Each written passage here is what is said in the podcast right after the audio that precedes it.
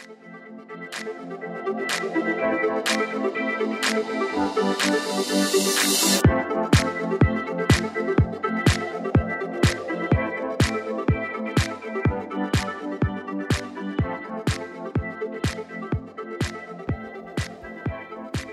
い。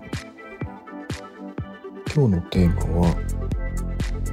CM の話です。なんかね、最近 YouTube をね、見ることが、見る時間が増えてきたなと思ってて、で、僕はその、普通に無料の会員というか、有料会員ではないので、まあ普通に、いつものね、あの、よく見ているチャンネルを見ていたんですけど、最近は都市ボーイズさんのチャンネルを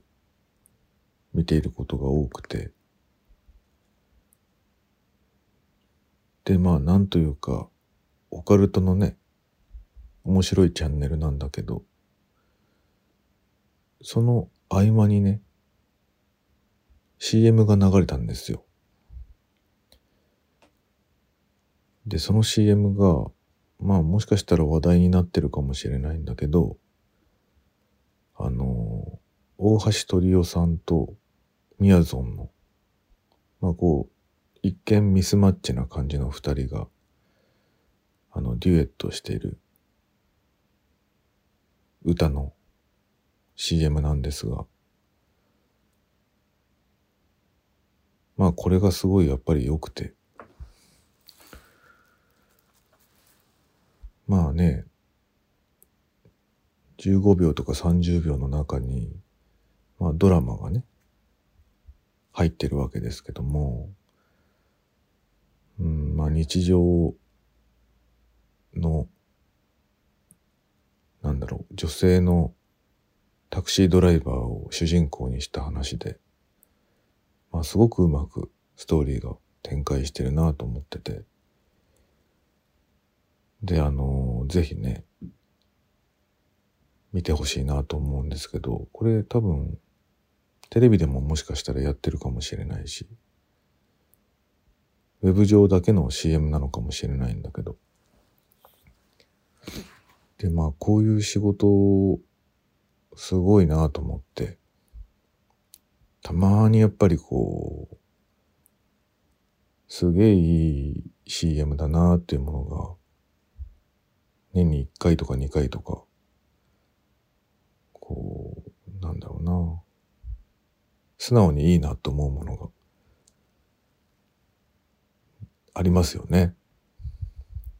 で、あのーこれってやっぱりすごい大大変なことなんですよね。なんかね、何かを作るってやっぱり大変で、僕もね、まあ、クリエイティブの仕事をずっとやってきた人間なので、その普通を見せるための不自然な設定っていうのはね、まあやっぱり作り込むわけなんで、どうしても嘘、嘘くさくなったり、うさんくさくなるんだけど、それをどれだけ自然に持っていくかっていうのは、本当に大変なんですよね。で、あれだけのリアリティとか自然さを、まあよく演出ししてるなと思って、まあそこに出るね、演出、出演者さんの演出の仕方もそうなのかもしれないし、演技もそうなのかもしれないけども、すげえいい CM でしたね。で、なんか、難しいですよね。あの、キャスティングから考えてるんだろうなと思うから、まあ、アートディレクターの人とか、クリエイティブディレクターの人とか、まあ、すごいなと思って見てました。まあちょっと誰がやったかは調べてないので、誰の作品なのかを知らないで喋ってますけれども、それはまああえて調べません。えっと、やっぱり自然なものをね、本当にこう、自然なようにキャスティングして演出していくのってすげえ大変なんですよね。あの、リアルのものって撮れないしね。ずっと撮ってるわけにいかないしね。で、ずっとカメラを向けてないと、やっぱりそういう表現って撮れないわけだから、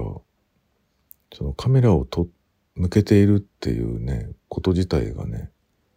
もう普通の自然じゃないわけですよね。だから、例えばね、いや、リアルの現実の世界ですごくいい話がありましたってなった時に、じゃあその話もう一回やってって言ってもね、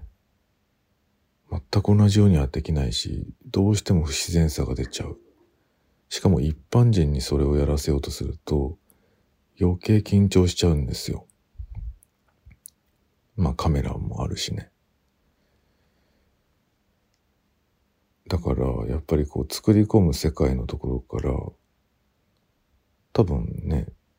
こうお風呂に入ってたり卓上でものを考えた時に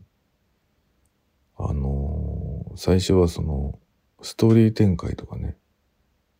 こうなんかぼやーっと考えるんですよねアイディアって。で考えてなんかいい起点ができるとそこからブワーッと広がっていくっていうのがその作り方っていうかねアイディアの広がり方だったりするんだけれどもまあ僕はね CM とか映画って結構本当に大変だと思うんですよね。こう人がすごく介在するし複数人必要だしその裏方の作業をする人たちと演者さんっていうかねフロントマンの人たちってすっ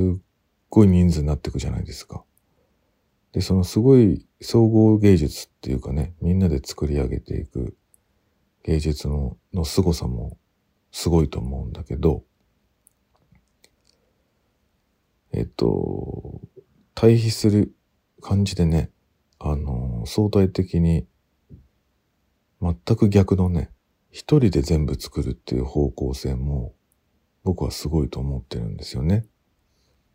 で、その代表格っていうのが漫画なんですよ。で、漫画ってね、一人で全部やるんですよね。まあ映画を作っていると考えると、監督から主演からキャスティングから大道具小道具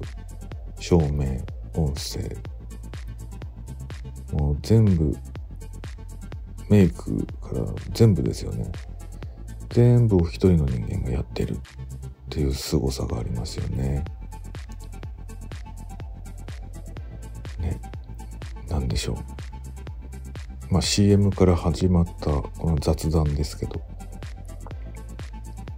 とにかくなんかいろんなことをね、こう話したくなるようなきっかけになる CM でした。えー、こういう話をまたしたいと思います。今日はこの辺りで。それではまた。